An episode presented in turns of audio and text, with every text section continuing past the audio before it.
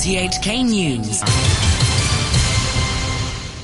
It's one o'clock. I'm Robert Kemp. The headlines. The observatory issues the number three signal as tropical storm Barijat skirts Hong Kong, while warning the public about super typhoon Mangkhut that may hit over the weekend.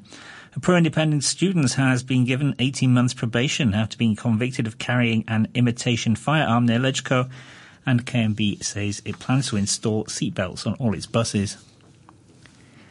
The observatory has issued the strong wind signal number three as tropical storm Barijat passes to the south of Hong Kong and heads towards the western coast of Guangdong. It said unless the storm changes course, the chance of issuing the number eight signal is relatively low. But Lam Ching Chi, a senior scientific officer at the observatory, said the public should also prepare for a much stronger storm called Mangkhut that may affect Hong Kong over the weekend. Super Typhoon Mangkhut, now over the western North Pacific, will enter the South China Sea this Saturday and will move quickly towards the coast of Guangdong. As Mangkhut has a large circulation with intense winds, it will pose considerable threat to the coast of Guangdong. Although there are still uncertainties in its track, Mangkhut is expected to bring adverse weather to Hong Kong with frequent squalls and heavy rain according to the present forecast track. Seas will be very rough with swells. Together with storm surge, low-lying areas may have flooding or backflow of seawater. A pro-independent student has been given 18 months probation after being convicted of carrying an imitation firearm near a rally outside Legco in December. Francis Sitt reports. 16 year old Lao Hong, who used to be a member of student localism, had an nail gun, plastic bullets, and a gun sight with him when the council was debating controversial changes to his its rulebook. In sentencing, the magistrate said his crime was serious, as the evidence showed he could have taken out or even used the air gun when he felt his safety was at stake. But taking into account Lao's young age, his repentance, and the fact he had already been in custody for three weeks, the magistrate thought it was unlikely that he would reoffend if he underwent counseling and was supervised. KMB says it'll spend $200 million to install seatbelts in its entire bus fleet, but doesn't think that it should be a legal requirement for passengers to wear them due to the difficulty of enforcement. The bus firm made the revelation at a government commissioned review committee into franchise bus operations following a fatal bus accident in Tai Po in February. KMB chairman Norman Leung says the government officials he spoke to were supportive over giving the firm a subsidy to install the belts. The chairman of Legco's Railways Subcommittee says the MTR has done a poor job of presenting the whole picture over data privacy in its, at its new express rail to Guangzhou. Concerns have been raised over a disclaimer from Guangzhou-based Comba Telecom, which provides the service at the West Kowloon terminus, as it can share users' information with local and mainland authorities. Roundtable lawmaker Michael Tien says there's a misunderstanding over what's considered to be a mainland area, and users of Wi-Fi in the Hong Kong zone are protected by Hong Kong laws. Once you get into this high-speed rail uh, jurisdiction area, either you don't have access to any free Wi-Fi service. If you do, you will be protected under Hong Kong law for as far as anywhere south of the Central River. A 37 year old motorcyclist has died after reportedly colliding with a truck on Shek O Road near Lan Nai Wan village just after midnight. Another motorcyclist behind him allegedly failed to brake and crashed into him. The man sustained multiple injuries. The van driver and the second motorcyclist sustained minor injuries and were sent to hospital. President Trump has promised the federal government will spare no expense in responding to likely damage from Hurricane Florence, which is bearing down on the eastern United States. Mr. Trump has declared emergencies in North and South Carolina, while the mayor of Washington, D.C. has done the same there.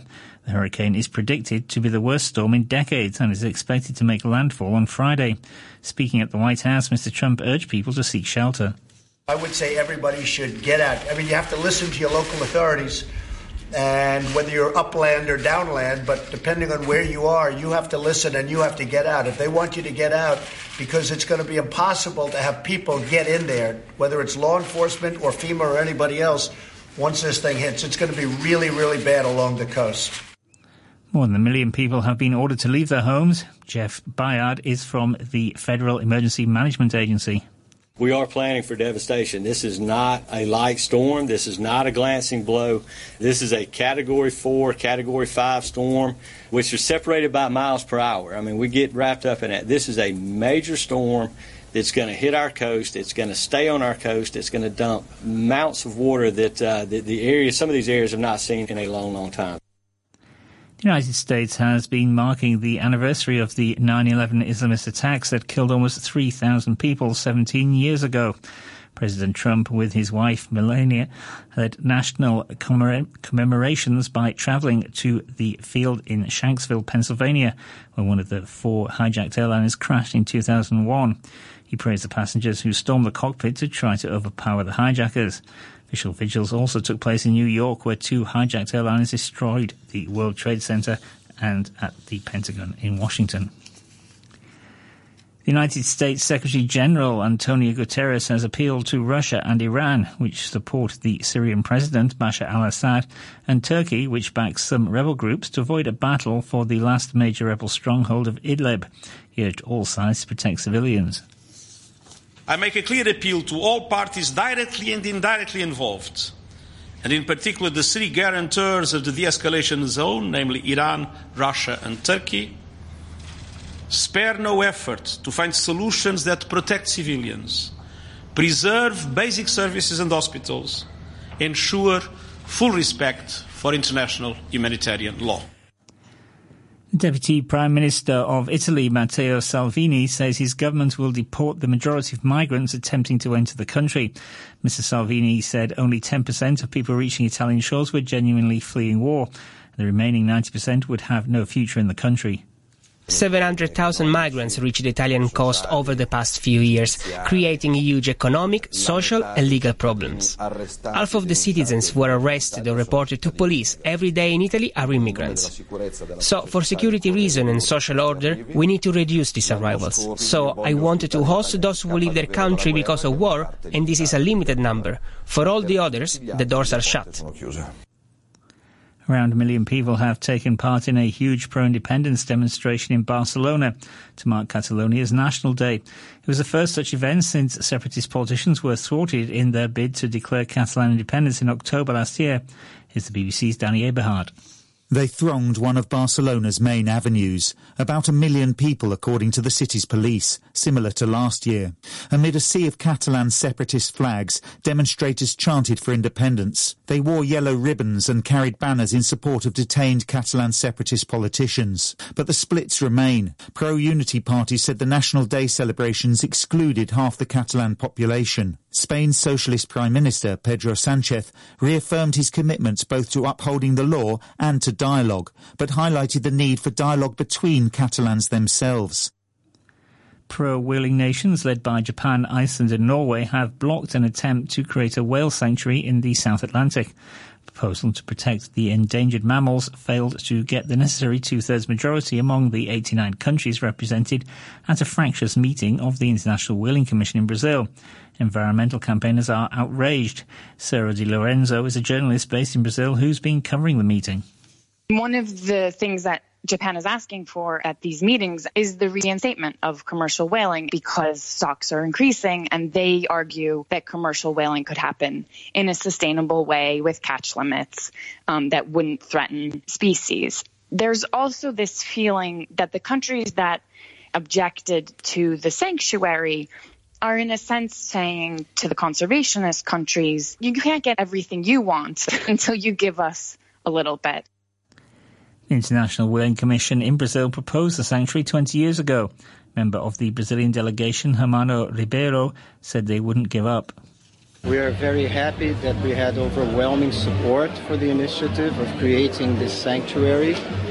Although the rules require a majority of 75%, we attained a 61% majority, which is significant. And I think it is the sentiment of the international community that drives us. So we will keep pressing for the approval of the sanctuary. A Roman Catholic nun from the southern Indian state of Kerala has appealed to the Vatican to investigate a bishop who she accuses of raping her. In a seven page letter, the nun alleged that the local church authorities hadn't been providing enough support for her complaint against the bishop.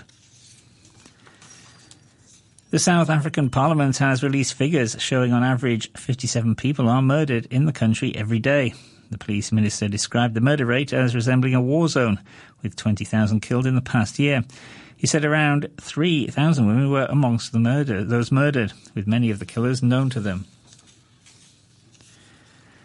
The Republic of the Marshall Islands has been warned against adopting a digital currency as legal tender. The International Monetary Fund says economic, reputational, and governance risks outweigh any potential benefits.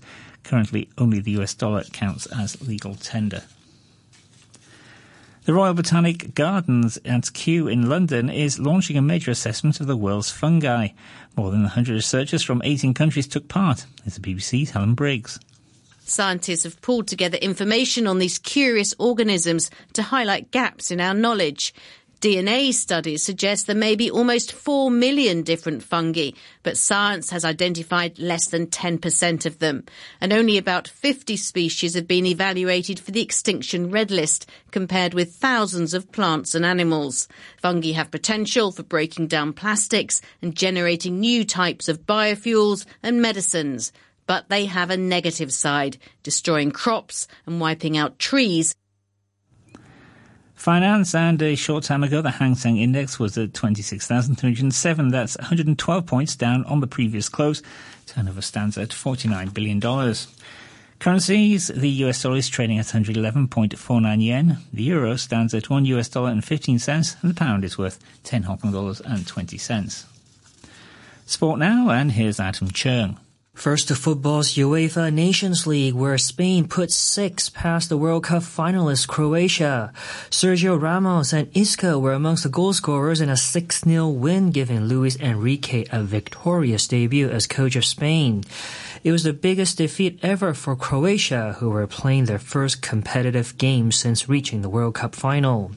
Elsewhere, England scored a 1-0 victory over Switzerland in a friendly, with Marcus Rashford getting the only goal. It was England's first win in four matches. The game was played at Leicester's King Power Stadium, which last hosted an England senior international in 2003. England defender Harry Maguire reflected on the experience of playing on his home ground.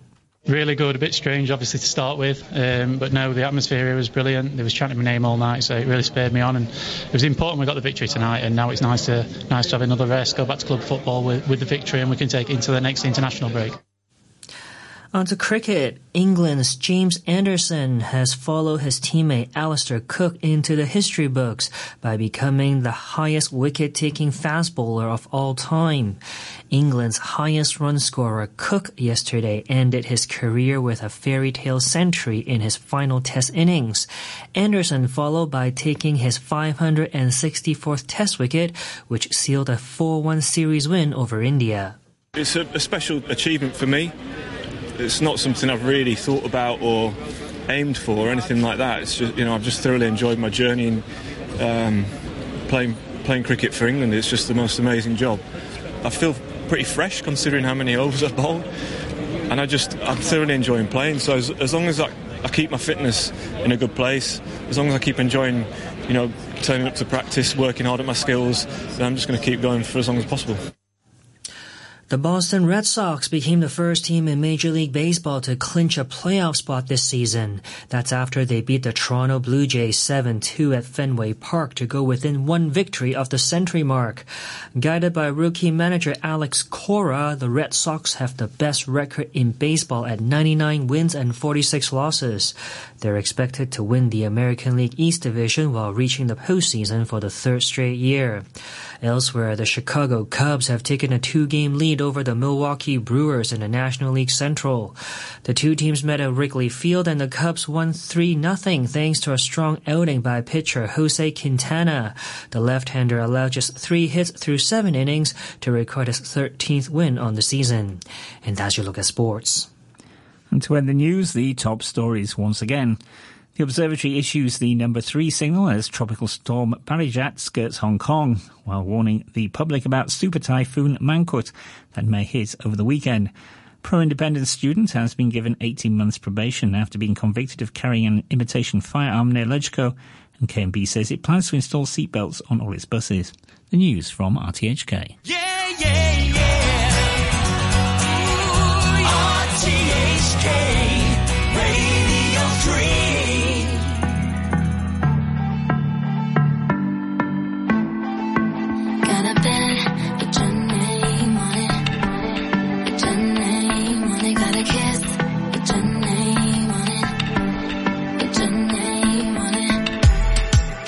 thousand dollar sheets. Waiting for you on some thousand dollar sheets. I got caught at three on repeat. Back shots to the beat of the milli on yo. Got me acting like you got a milli on yo. You say I'm the goat, you're the billy on yo. I can make all your dreams come true. Wanna fall through, then you better come true. Come true. Don't make me wait until the morning. Got a bed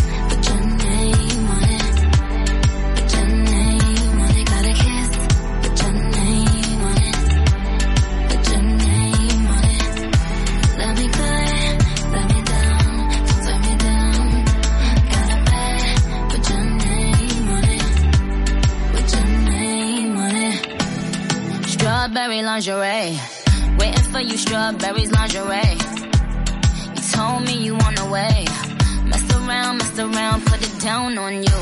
I'ma do everything I said I'm gonna do. Pretty little body, it look better on you. Might have to blow it like a feather on you. What if force, ooh yeah, you better come true. But don't make me wait until the morning. Got a bed